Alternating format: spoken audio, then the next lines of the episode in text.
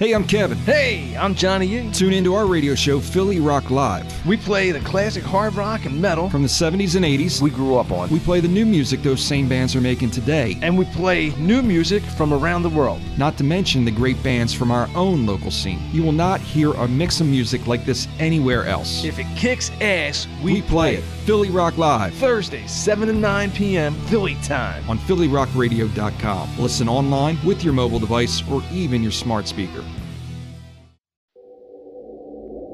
And now, And now, it's time for another edition of the Sports and Metal Podcast. We talk hard hitting sports and bone crunching metal. Sports and Metal. Because sports and metal go better together. Now, here's your host, Jason Voorhees. And Aaron Savage. yeah.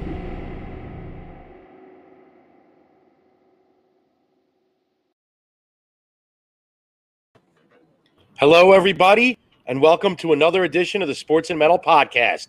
We are your hosts. This is Aaron Savage. With me, as always, my partner in crime, Mr. Jason Voorhees. What's up, Jay? What is up, buddy? Not much, man. Yeah. What's going on? I mean, it's been a it's been an eventful week to say the least. Um, first and foremost, I want to thank our sponsor, At La Touraine Watches. Um, you can visit their website www.la-touraine.com.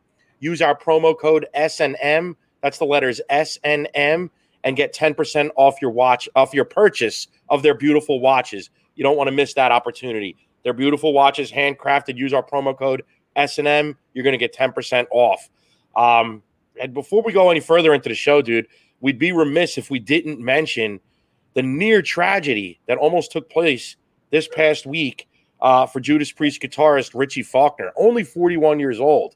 Um, what was that show they were playing the other day?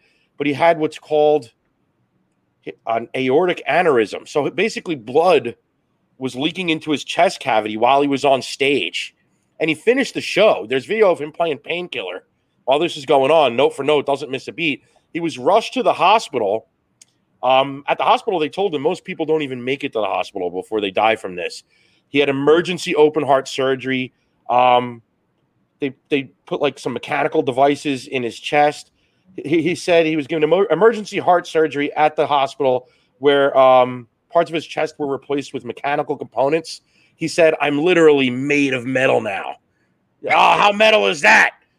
Judas Priest, the gods of metal. Richie Faulkner is now made of metal, hence the episode's title. But anyway, we're wishing our well wishes to Richie Faulkner. Um, get well soon, and you know, thank God that um, a tragedy was averted in this situation. Um, that was crazy, but anyway, dude. Another Thanks for thing. checking in, Adam. Yes, thanks for checking in. Another thing big this week: Tom Brady returned to New England. Yeah.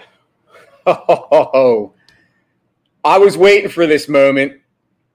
You know me. Uh, in the in years past, I, I was a Brady hater, but I, I got to be honest with you. There's no way you can hate Brady.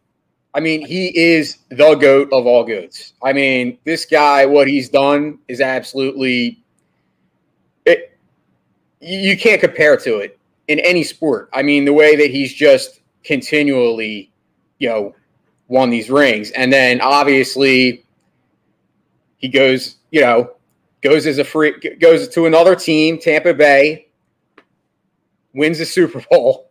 Yeah, like I mean, just And- wherever he. Well, I mean, winning the Super Bowl his first year in Tampa Bay. We've talked about it on the show before, but I mean, what a what a statement that was. Because you always heard the whispers: was it Brady or was it Belichick? You know, obviously they're both great at what they do. You talk about maybe the greatest coach of all time, maybe the greatest quarterback of all time. Although clearly the greatest quarterback of all time, I think we'd have to all say now. But Brady going away from New England and winning a Super Bowl in Tampa Bay, that was just huge for him to get out of the shadow of Bill Belichick. You know, so any of the haters that would have whispered, "Oh, well, he's a system quarterback," you know, it's all Bill Belichick. Well, out the window, out the window. What I want to know, Jay, he when he comes back to New England this past week, Monday Night Football, uh, or, or was it Sunday night? I'm drawing a blank. It was Sunday night. It was Sunday night. Yeah, sorry. Eh, moot point. Anyway, but long story short of it all, yeah, it was Sunday night. Long story short of it all, he breaks Drew Brees' all-time passing record in New England. How poetic is that? How poetic. His second year away from the team. How, I mean, how did the football gods line that up? That that would happen. That when he happens to go back to New England, that's when he breaks the all-time touching um, passing yards record. And and the, the thing is, I want to know your thoughts on this. When Drew Brees, I said touchdown, I think I was talking about all-time passing yards record. When Drew Brees broke the all-time passing yards record in New Orleans at home, they stopped the game. They had a big to-do about it, a big ceremony in the middle of the game. Now I understand Brady's a visiting player, but I, but I mean, when you think of what he's done for New England, I mean, he put that franchise on the map. When we grew up, nobody was talking about the Patriots until Tom Brady got there. So do you think it was you think it was out of line or was it wrong or was it insulting that they didn't give him the same treatment that Drew Brees got when he broke the all-time passing yards record, even though Brady was a visiting player? What are your thoughts on that? I mean, yeah, I, I would say so. I mean, the guy the guy played his heart out for that that city and that team. And to me, you know, he's the ultimate competitor. I mean, the guy trains harder than 99% of athletes. I mean, it, it's well documented his training regimens and, and what he, you know, the, the, amount of time that he spends preparing, you know, not only for, uh, you know, physically, but mentally for the games. And to, to come back, yes, I get it. He's the visitor and he's the enemy now. But yeah, I, I do think it's a little bit insulting yeah, I just think they would have done a little bit more. You know, I mean, or you could make the argument maybe maybe uh, the Saints did too much for Brees because I mean the record has been cheapened in a sense. It's like every couple years somebody's breaking the all-time passing yardage record, and now with the 17 game season, Pat Mahomes is going to own that record, I'm sure. well, I was, I was going to kind of say that it, you know, it's kind of cheapened in the sense that it's become a passing league. And it's not you're not just seeing it with you know with, with, with obviously with the touchdowns the yards. You're you're going to see it with every pretty much quarterback you know record. It's just going to continually get broken by the next guy because you know obviously you know you have other you know players that kind of like if they stay healthy and they're able to you know continue their career i mean you got a guy like matt stafford who's 33 i, I believe 33 years old I mean, he throws, you know, every year, you know, and now he's on a great offense with the Rams. I mean, who knows what's going to happen? But yeah, I, I, I, definitely think, you know, it's somewhat cheapened, but it's still an, a tremendous accomplishment. Oh, it's still a tremendous I mean, accomplishment. I mean, obviously, obviously, I'm talking out of my ass. But I, I'm more just like, in light of the offensive juice numbers in the NFL, did the Saints overreact to Brees's record, knowing that it would probably be broken a year later? or did the Patriots do Brady dirty? You know, it's up for debate. It's up for debate. Well, you know, well, what are your thoughts? You know, on the way that the game you know transpired, and and and what do you think this says? Obviously, I know it's only one game, but the fact that you know, obviously, you know, it was kind of bragging rights between, you know, the fact. Well, you already heard my opinion. You already heard my opinion. I think bragging rights all go to Brady, even before this game. Like I said, since Brady left New England, the Patriots have not been a good football team. They've not been a good football team. They're uh, they've been a bad bottom of the bottom half of the league team. They bring in Cam Newton, which I think it's made a lot of people scratch their heads. He just was a total opposite of Tom Brady. They didn't have success. Then when you think he's going to be the starter at the last second, they release him, make Mac Jones the starter, who they just drafted. I mean, Mac Jones has been okay, but I mean, he's the definition of check down Charlie. Let's be honest here. And you know, but the bottom line is the Patriots haven't done anything exciting since Brady left. They haven't won. They haven't shown a, a big improvement from last year to this. What are they? One and three again. Whereas Brady just left and made the team he's on the best team in football. And he's yeah, doing I mean, it again this year. And then then he goes into New England and then he beats them. And, I, and what I did take from this game that I has nothing to do with bragging rights, but just something very interesting that I took from it. I loved Brady's comments after the game because it was like allowing to hear a different perspective. You know, Brady spent all those years playing a, a, as the home player in New England. Oh, hold on. I got a technical difficulty here. Oh, so sorry about that. Brady spent all those years as, you know, the home player in New England. And now him coming in as the road player he, ha- he he he said, you know, the foghorns were distracting. He used to not hear them and the way the weather was, and the, he just it was a whole different experience for him. And I thought it was interesting to hear Brady appreciate what the the players coming in in New England all these years have had to deal with, as far as the big crowds that have been there, the weather that they've had to deal with, and everything along those lines. Um, so I, I just thought that was something that, that was an interesting takeaway to hear Brady's perspective as a as a visiting player. You know, Yeah, I mean, you know where I stand, and like I said, I, I, I was previously a hater, and you know I remember I used to even tell you, oh, you know Brady's a, systems quarterback, which he was, but you know what? Who cares? The the bottom line is, like, I, I'm at the point now where I'd rather have a, a team that wins and a quarterback.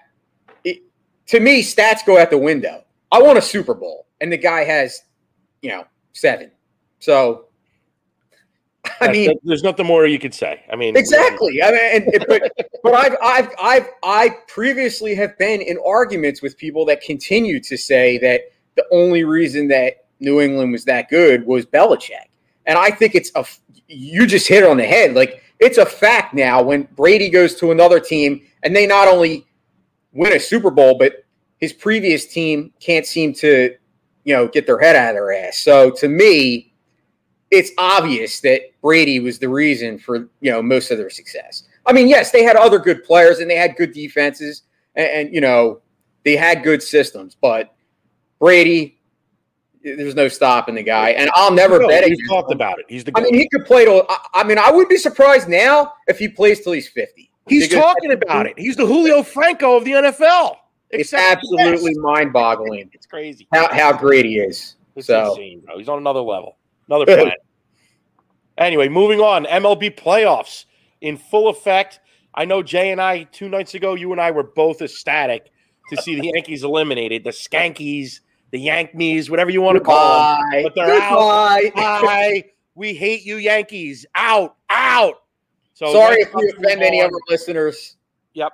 I, I, you know, and it was just even more sweet seeing the terrible, terrible play when uh, it was a three to one ball game and uh, Mike Stanton hit the ball off the monster, and they would have had first and third, which you could argue maybe should they have second and third, but Stanton stands there and admires his shots. So it would have had first and third, one out. Instead, for God knows what reason, they send Judge when he would have been a third with one out. The momentum was swinging in their favor. They send him. He's out by 10 feet. Now there's two outs, runner on first. Rest is history. Yankees lost what six to three, so they're done. Um, and then on, on another note, I know you wanted to ask me my World Series favorite. Who do I think is going to win the World Series? So here's my opportunity. I'll, I'll tell you because what I was going to say was if the Dodgers advanced last night in their wild card game, they're my pick to win the World Series. And guess what? The Dodgers did. What a great game that was, dude. A 1 1 game into the bottom of the ninth. Chris Taylor for the Dodgers hits the two run bomb. They walk it off. Uh, I mean, bro, it's amazing. It's amazing how good the Giants and Dodgers have been this season. And you know what? An interesting thing is they both won like what 106, 107 games respectively. Giants, I think, won 107. Dodgers won 106. A lot of people are using that as an argument. Well, I don't like the one game playoff, blah blah blah. But you know what, dude? How often do you have two teams in a division with those records? The answer is never because it's never happened before. You've never had two teams with that grid of record in the same division. So it's it's an anomaly. It's not the norm, and it doesn't change the fact that the current setup forcing the, the wild card teams to play this one game play in brings value back to winning the division, which when there was one wild card had been lost because teams used to be able to purposely tank to not win the division, knowing that they had a playoff spot locked up to choose possibly who they played in the playoffs. That option's not there. You don't win the division, you- you're playing a one game elimination game. And you know what? The Dodgers, who you can make any argument deserve to win any division, how good they are, uh, had the Giants not been in their division, stepped up to the plate. They won the game they needed to win. They move on. And now the thing I think is super exciting is we get to see the Giants and the Dodgers in a National League Division series, a, a rivalry that dates back into the 1800s when they were in Brooklyn and New York, respectively. This is fucking exciting. And this is what baseball's made for. You know, this is what I'm looking forward to, bro. Yeah, well, it's funny. It's funny that you say that because to me, I think it would be cooler if it was actually if they were meeting in the NLCS. I, I know, but this is the way it lined up. I, I'm not going to complain. Yes, But- you make a good point. So you kind of gave a spoiler alert, but kind of in a way. But my World Series pick is actually the Giants. Okay, so Well, here I am- go. This I'm is like going. our World Series now. The NLDS Giants Dodgers is the Sports and Metal World Series right here. And the only reason I say that is they were very successful head to head. I mean, obviously it was close, but the Dodgers, to me, um, I, I have a feeling not that they're not that they're good, not a good team. I mean, obviously they're the most talented team in the last.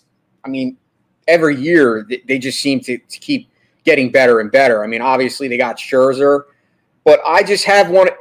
A lot of times in these things, I go with hunches, and I just get this feeling with the Giants where I kept saying the Giants are going to shit the bed. They're going to shit the bed down the down the stretch, and they never shit the bed, dude.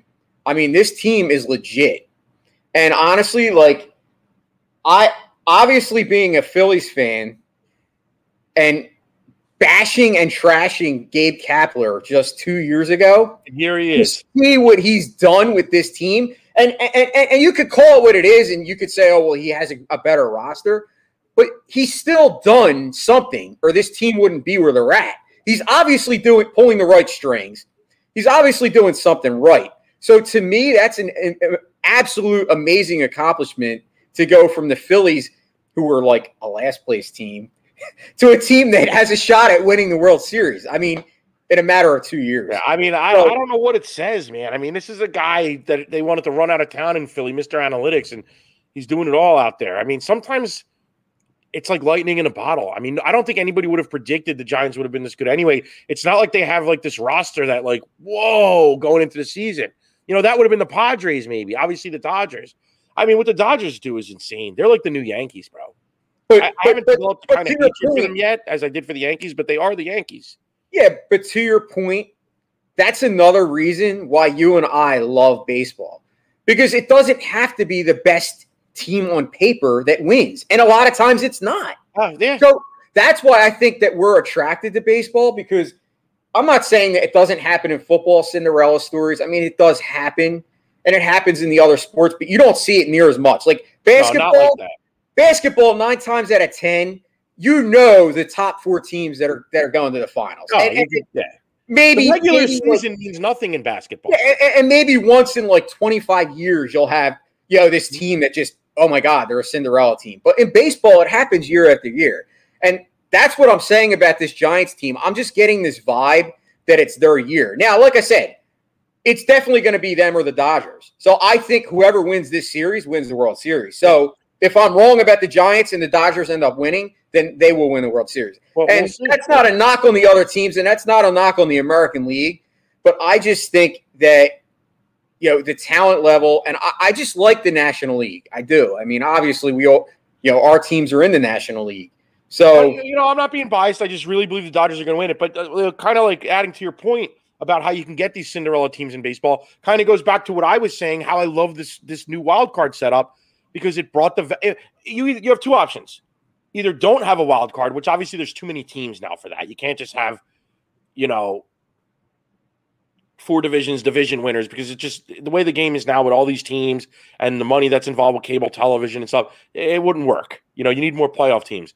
But having the one wild card made it where there was no value to winning the division. So it made it more of that crapshoot, you know, as far as like, I don't know, I, maybe I'm using the wrong word, but I think what you're talking about here is the regular season means so much in baseball. In, in the NBA, the, the regular season doesn't mean anything. You could basically just start watching the NBA, NBA when the playoffs start, and you know what the best teams are going in. Baseball's not like that. That's 162 game grind means something, and having this second wild card, which brings the value back to winning the division, makes those 162 games mean something. You know what I'm saying? And again, you're not always going to see 205, 106, 107 win teams in the same division. This time you did. So the Dodgers, unfortunately for them, with 106 wins, had to play a one game play it. But they stepped up and they won that game. And I think that's fucking awesome. You know, and then you have the Giants, who are that Cinderella team in a sense. And they earned it over 162 games. So yeah, I mean, that's honestly, baseball from other sports to me.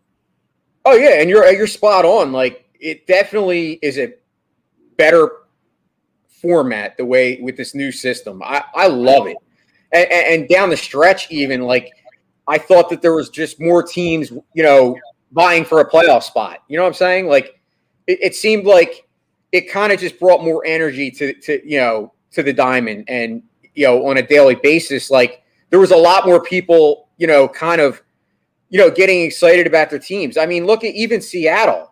I mean, Seattle came down the stretch; they almost made it in. Like, you know, what, what you know, they they were like way out. You know, mm-hmm. going into like the last. Yeah. You know, Well, month. that's the beauty of that 162 game season. I mean, there's ebbs and flows. Look, okay, we talk about my Mets. They were in first place for 103 I games. A record, days. right? They set a 103 days. record. Finished under 500. The longest a team ever spent in first place to finish under 500.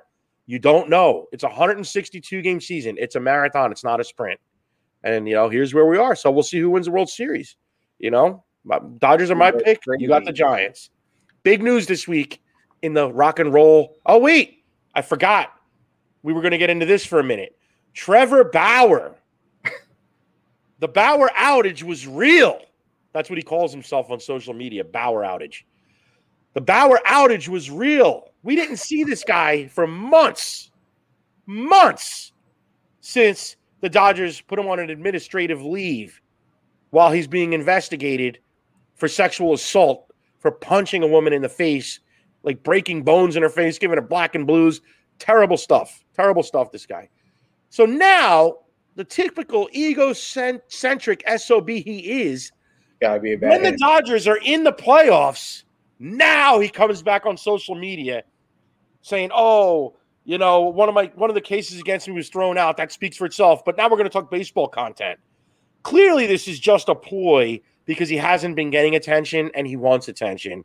And now that the Dodgers are in the playoffs, he wants to steal the attention from this team. And I, you know, the Dodgers, I feel terrible for him. I, I mean, they made a huge mistake signing this guy. They paid him $100 million for three years or whatever it is to sign this jerk.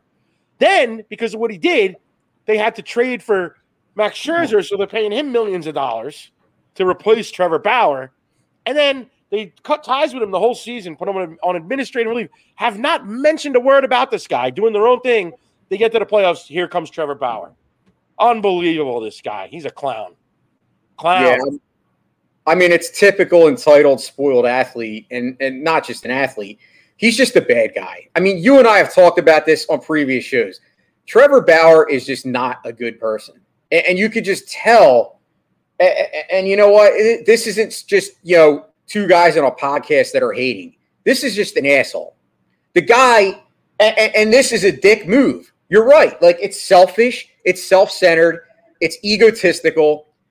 I- I, mean, we could use a hundred words to describe it, but the guy, I mean, it's just like, okay, I thought, I I thought he was, you know, getting his, uh, you know, shit in order, and I, I thought he was actually behaving, and you know, come to find out, you know, he just couldn't keep his mouth shut. So uh, yeah, it, it, it's kind of frustrating when you see guys like this, but I guess my, my my hope is that you know everything you know obviously due process has it it's that you know and he has his day in court but uh, the bottom line is i don't see this guy coming back. Like honestly i mean i think he could be in jail in prison Oh yeah, I think there's a good chance. I don't see him coming back either. I just think it's just typical. He's he's an egocentric guy. He's a me first guy. Everything about him is me first, and it's just no coincidence that he decided now to come out of the woodwork on social media after months. mean, remember la- wasn't it last year when he threw the ball from the pitcher's mound to the out it, over Yeah, the center field or something like. He's, he's just out of, out of, out of control. Like, uh, you know, I, I mean, I, you know, I, I don't want to get into that kind of side of things, but it, it, it's just, it, it- it's mind boggling to me. But you know what? Kudos to the Dodgers because how many teams could actually do what they did and go out and get a guy like Max Scherzer, like when this happened? Because I don't think if they get, if they don't get Max Scherzer, they might not make the playoffs. It's that Well, that's Like- what I was saying before. The Dodgers are like the Yankees now. Dude, how many teams are developing the young talent that they have, but then keeping that talent while bringing in all this expensive talent from the outside? Dude, think about it. You're still paying Clayton Kershaw how much money? Then you have Bauer on your payroll. You know, then you trade for Max Scherzer. He's on your payroll. Then you got this young guy, Urias, who won 20 games. Stud, by the way. But then look at your offensive side. You have um, Seager. uh, Bellinger, uh, Seager, um, the guy that what the, the- who, who he came over with Scherzer. Why am I forgetting his name? Well, He's an well, MVP candidate. well, he's a free, but I'm saying Who am I talking Turner- about? Say his name. Trea Turner. Trea Turner. Why am I forgetting his damn name? But they're just a, they're loaded with talent, and, and it's like they're it's not like a team that they're going to let guys walk unless they want them to. They can afford anybody they want. It's But you know- crazy. they're like, but you know what? monster, But you said that, but but you and I always couldn't stand the Yankees. Like I don't Oh. have that. No, but my point is, is I don't have that hatred or, or anger towards the Dodgers because I think the Dodgers. There's a difference. Like to me, it's like the Dodgers. They're more about developing talent too. Like whereas the Yankees were more so like not that they didn't have homegrown talent, but the Yankees were those those teams that just went and tried to buy a World Series. Well, see, I'm disagreeing with you here. I'm disagreeing. That, that's not true. The Yankees' core was homegrown. Jeter, Mariano, Pettitte, Posada. I mean, all these guys. But yes, they, they had the same model as the Dodgers, and they brought in all this talent around them. Dodgers are the same thing. The reason I don't hate the Dodgers as much is the Dodgers are doing it, even though they are paying a lot more money than teams that are not paying anything like Tampa.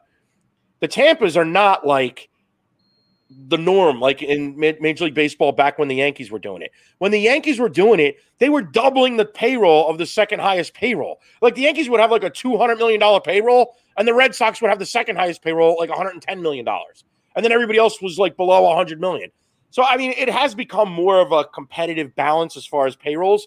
But don't act for one minute that the Dodgers are doing anything different than the Yankees. It's just not as glaring, and it's probably why I don't hate them as much. Well, maybe that. They're Well, definitely maybe that's maybe that's kind of what I meant. But And I think my mom here, who commented, is is talking about Trevor Bauer, what he did. well, But- she is, and that's Yeah, that yeah, definitely comment came a little late. Um, but well, yeah, it's something that should happen. I agree with her. I mean, I don't know what the contracts read, but I think the problem is is that like Major League Baseball, all they do is they they're putting him on like this like extended leave. Like they haven't like yeah, but you know, as part, as part of the collective bargaining agreement, I'd have to look into it. There's, I think he would end up losing his pay. well, there's probably work, because it's due process still has to take place. there's So he's on a paid administrative leave. It doesn't mean he's going to get all his money. I'm sure. Uh, yeah. So there's verbiage in the contract. I'm sure you're right. Well, or else they part of the probably would have. bargaining agreement. I actually was reading about it earlier. I, I wouldn't have time to go through it on the show live, but yes, there's something in the collective bargaining agreement about domestic issues. You know that he would lose his pay. So yes, that that Well, that makes sense. Anyway, let's move on, dude. Big, big news this week. David Lee Roth, the man, the myth, the legend, has announced he will be retiring after his upcoming shows. Um, I, I guess it doesn't come as a surprise. He's he's pushing 70. Um, and obviously with the passing of Edward Van Halen just about a year ago today, Van Halen is done. So I, and it, it's the end of an era. It's the end of an era. Um, I, I'm obviously I'm sad, but at the same time, like I said, I expected it. And Dave's not what he used to be. Sammy Hagar, on the other hand, I think could go on forever. He just seems like he doesn't age vocally, even. I mean, he could still sing like crazy. Dave is just not what he was. We all know that. Dave was the golden god. He doesn't have the look. He doesn't have the sound. He doesn't have the any of it anymore. And it's no diss to Dave. I love him to death. But it's time, you know. And Van Halen's done. But you know, on this note, Jay, I want to plug. We got motivated. We got inspired. We have a blog coming out any day now. It's going to be on our website, www.sportsandmetal.com, where we're ranking the entire Van Halen catalog. We're ranking all their albums from first to worst. You're not going to want to miss it. Uh, Van Halen blog, www.sportsandmetal.com. Anyway, is there anything you wanted to add here, Jay, with Dave? Well, I think it brings up an interesting point. Like with him retiring, do you think that the band will possibly get back together with with Wolf and Sammy, or do you think that ship? Do you think it'll never happen? Do you ever foresee? No, that, that's the Halen most playing- absurd thing I've ever heard. That will Yeah. never happen. No one's ever going to play guitar in Van Halen except Eddie Van Halen, who's not around to do it. Just I mean, curious. we talk about like people talk about Pantera reunions, and that never happened. If that would never happen, Van Halen would not happen times one million compared to that. No, dude. Not, now, here's what could happen, and it probably will.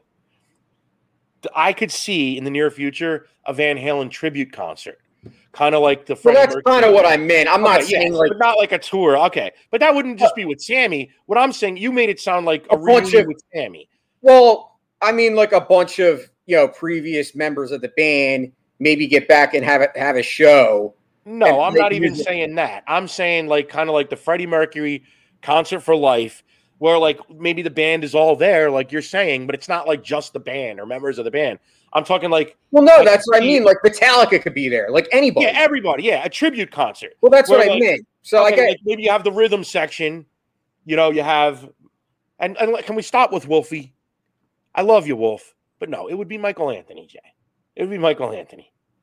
Michael Anthony. Michael Anthony is as integral to the Van Halen sound as Eddie Van Halen. Come on, his high harmony vocals, his bass. It was a a shame and an injustice that Michael Anthony was, you know, boxed out of the band, you know, due to whatever animosity the Van Halen brothers had for him.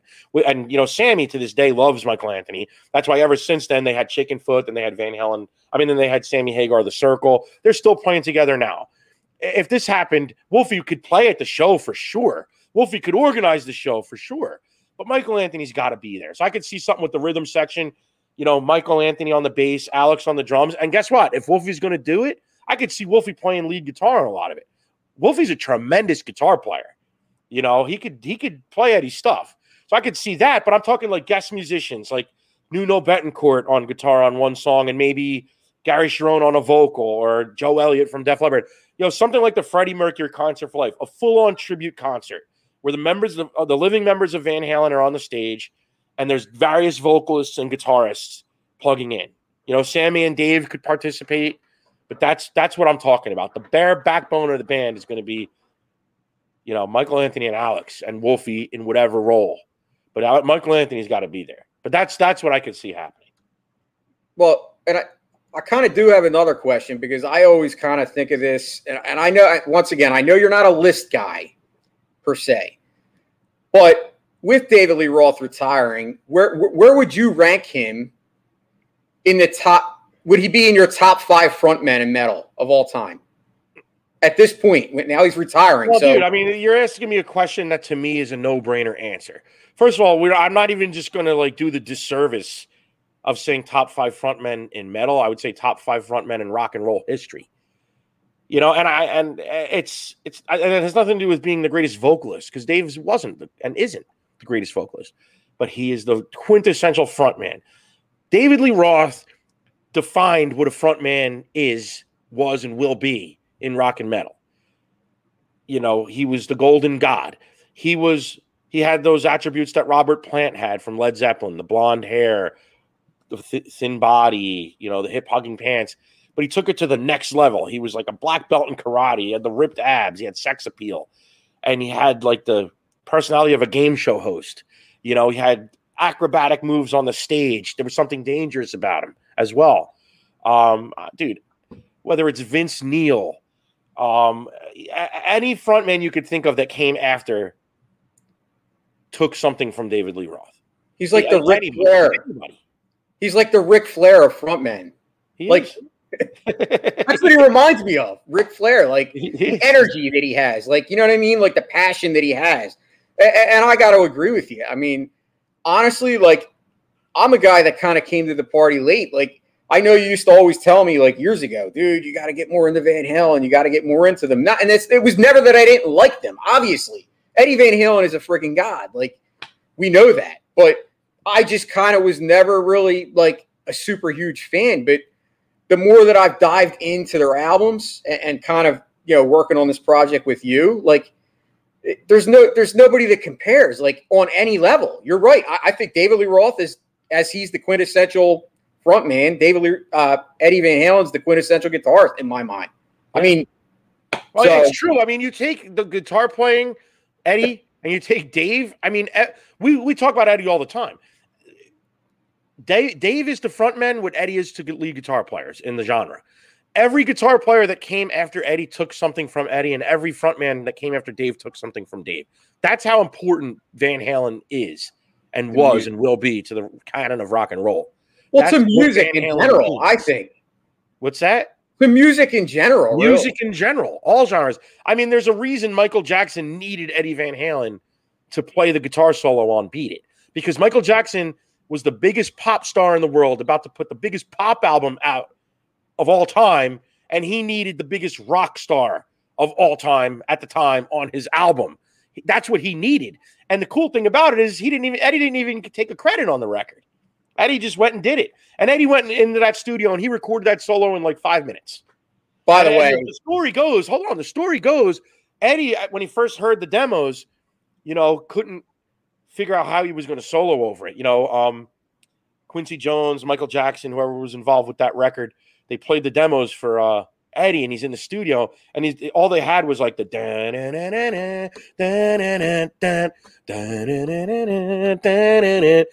you know, all that was the whole thing.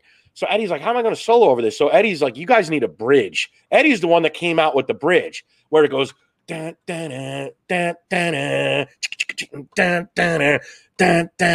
and then Eddie comes in. The rest is history. So I mean, Eddie like co- has a you know a co-writing credit, but he didn't. He never took the credit. He you know he helped compose the track, put the solo to it. Dude, that- that's how. And you take "Beat It." That sums up the biggest stars of the era in one song. There's Well, a reason that like Michael J. Fox emulated the whole thing uh, in that scene in Back to the Future, which all, I'm going to kind of reference Back to the Future in that Van Halen blog, by the way. Not the scene where he's at the you know Enchantment Under the Sea dance, basically riffing on Johnny B. Goode like Eddie Van Halen, but another scene in the movie. No spoilers. Read the blog www.sportsandmetal.com. Van Halen blog coming up. You're not going to want to miss this. Not going to want to miss it. but by the way, that is my favorite solo of all time. Uh, That's And one it- of mine too, dude. It is mine. It's And when mine. you hear how Eddie just wrote it in five minutes and just came in and played it and left, and he's like, Dude, every time I hear that solo, I don't. Not only do I get chills, I, I almost feel like like it- it's just like it never gets old. Like it's just you can amazing. hear it over and over on. and, fucking and, and and you're right. It, it was Michael Jackson, probably you know, in my opinion, the, the biggest icon of all time, and and David Lee Roth. I mean, I'm sorry, Eddie Van Halen as guitarist, best guitarist of all time. I mean, together it's like magic. God, it was magic. Absolutely, is. It's just It's absolutely off the charts. You know, speaking, you were talking about being late to the party, dude. I could give an anecdote right here, a true story. I remembered, like, at least when I first knew you were getting into Van Halen. I I was into Van Halen from when we were little. I remember, like, when we would play baseball back in like '84. So we were like eight years old. We would go out and play baseball, and I'd have my little boom box, and I'd be playing like fucking Panama and shit and jump because 1984 that record was out. So I remember that. But I remember like I think I remember you like starting to really crank Van Halen when you were delivering pizzas in like '92, and I remember you had for unlawful carnal knowledge on like fucking repeat in the car. I that's when I remember you starting to. Re- so you were a Van Hagar ga- guy first. You And- were a Van Hagar, and then you went back. And it doesn't mean that I don't appreciate. it. No, it's, just where you were introduced. to this day, I still, I still prefer Van Hagar only because I think Sammy Hagar's voice is just so much better. Yeah, Not it's that- different. I mean, if you like more, you know, more of a pop sheen and like longer songs and the introduction of the keyboards, I love. See, here's the thing: I love them both. I love them both. I used to be very biased to the Dave stuff, but as I've gotten older, I've learned to appreciate the Sammy stuff more and more. And honestly, as performers now, I would take Sammy over Dave in a heartbeat. You know, so when I'm talking about Dave, I'm talking about at that time what he It's meant at the good, time. But like, I, love- I've no nothing when you we're, we're this just shows the greatness of Van Halen that they have a whole second era that's like ungodly good and how great Sammy Hagar is. No, you know, think about it. I mean, yeah, how many bands could say that? ACDC, that's about it. ACDC and Van Halen, that's probably the, that's the only two. I mean, That's it. I don't know any others. Nope, that is it. That can pull off the lead singer switch when you had iconic original. I mean, on that level. I mean, Yeah, that level, obviously, yeah. obviously, Iron Maiden, but ACDC, Bon Scott, an ultimate icon, right? And then what do you do? He dies, you bring in Brian Johnson, and you only pull put out the biggest out, hard rock album of all time, Back in Black. What? What kind of statement is that? The biggest. So, so that's what that that's what, we're what we're talking about. That's the level of greatness that we're talking about.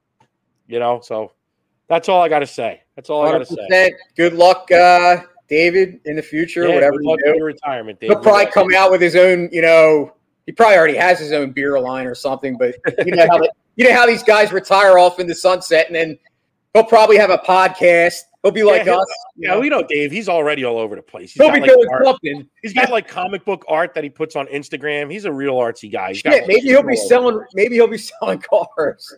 he could be. He's got that. Oh, your mom is. Well, mom, Queen never replaced their front man.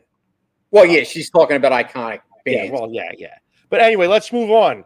Picks of the week, Jay. yes. So who's going first this week?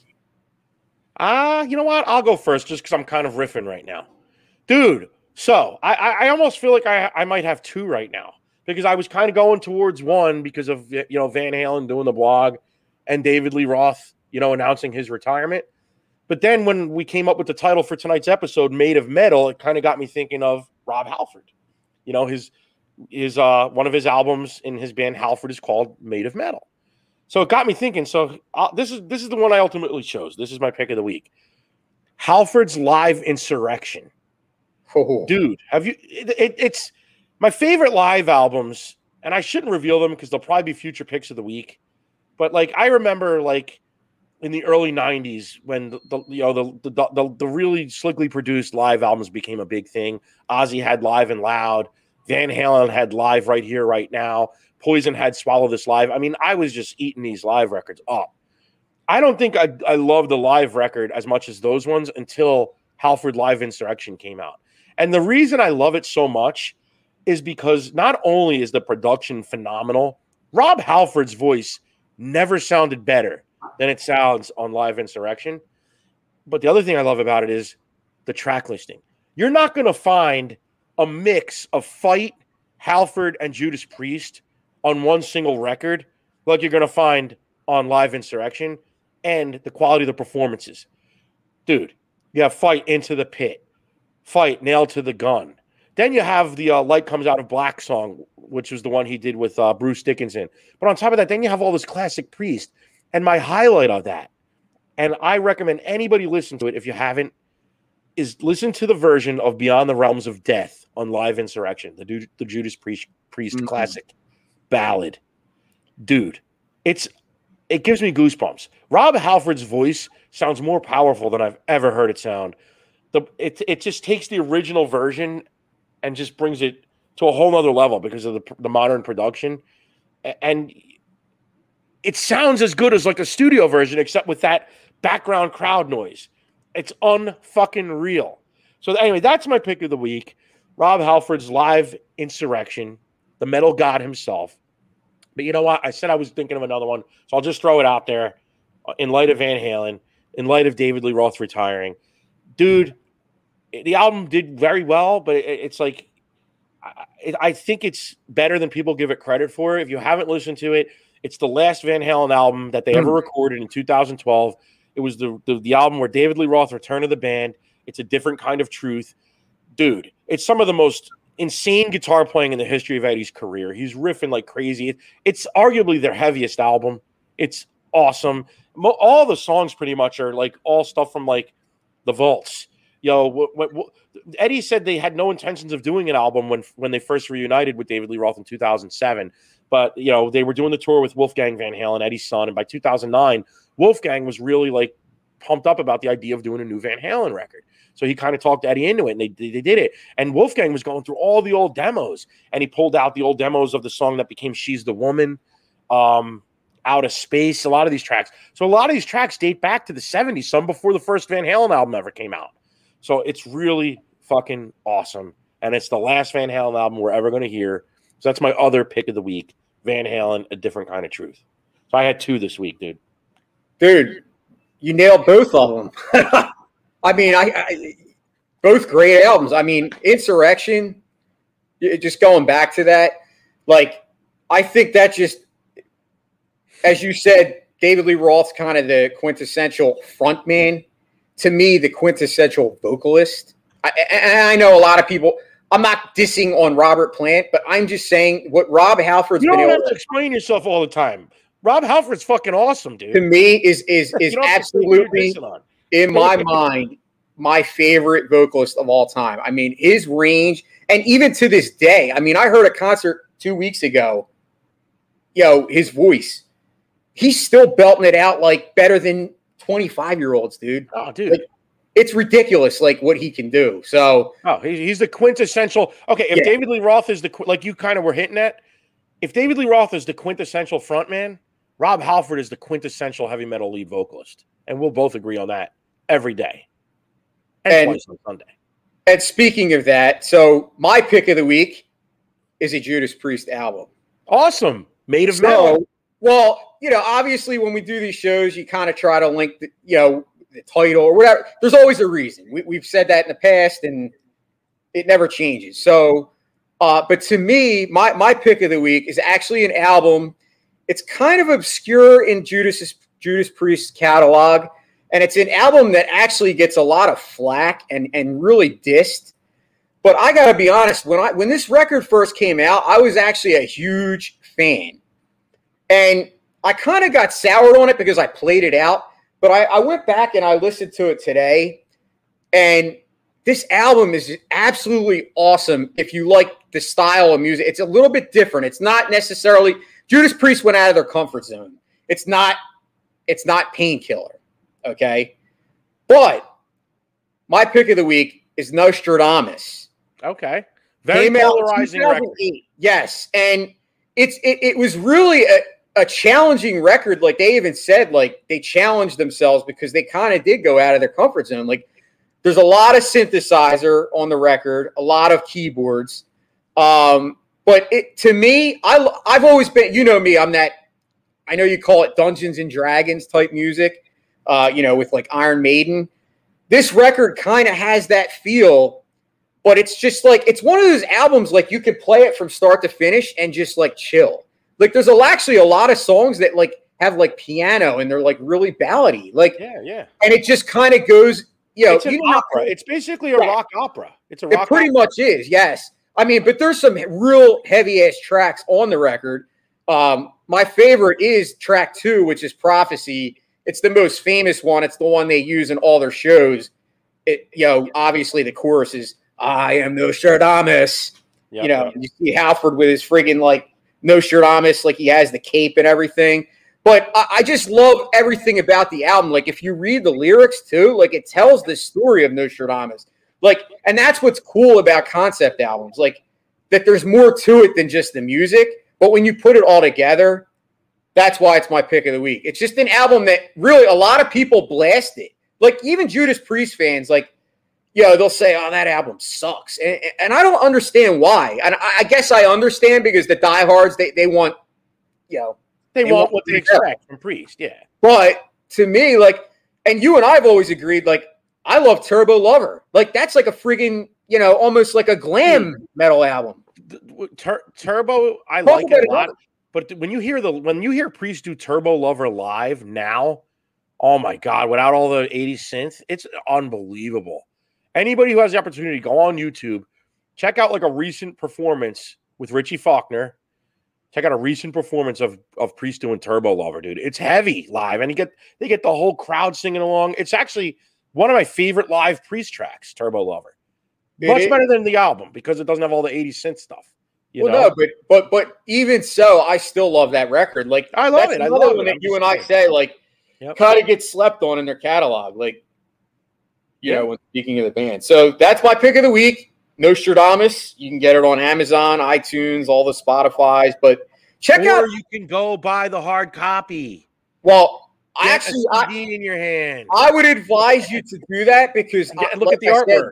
being the concept album that it is, it has like a lot of cool stuff with like Nostradamus and like the books and stuff that he had written and like the little symbols and stuff. So it- it's really cool. That's my pick of the week. Check it out. Check out Aaron's picks of the week. And uh anyway, yeah, that's all I before got we on the go, Jay, I. I wanted to. I know you have something you want to plug. I Starts do. So- at 9 p.m. Right? Yeah, so big news. We've, we've been saying it and we've been promoting it on social media, but I'm really excited about this. Uh, you know, it's kind of a collaboration project with uh, Don Conway from Drunk on Broad. It's basically going to be under their umbrella. It's called Drunk on Ice. What a cool name, right, for a hockey podcast. Yeah, yeah. I mean, uh, so basically, we're going to be covering, you know, flyers, but it's not going to just be local. Like we'll do some, you know, national, uh, you know, NHL stuff. So it's really I'm really excited. I'm looking forward to it. It's it, you know it's something different for me, obviously, sports and metal, but this is more of a you know kind of focused in on one sport type podcast. And you know, you know, I'm a diehard hockey guy, so I'm kind of, I'm really looking forward to it and uh, spreading my wings. So And that's tonight at 9 p.m. yeah, and it almost an hour. So yeah. So make sure Twitter, you YouTube. Instagram, all of it. Check it out. Drunk on Ice tonight at nine. Anyway, Jay, it's been a great show. As always, I had a blast. Um, we hope everybody out there enjoyed it. Everybody, don't forget once again, check out our sponsor at La Touraine, LA T O U R A I N E dot com. Use our promo code SNM and receive 10% off your purchase. Until next time, rock on. peace out. And that's our show. Tune in next time for more sports and metal. With Jason Voorhees and Aaron Savage. Ooh, yeah! Got something to say? Hit us up at sportsandmetal0423 at yahoo.com or on Twitter at sportsandmetal.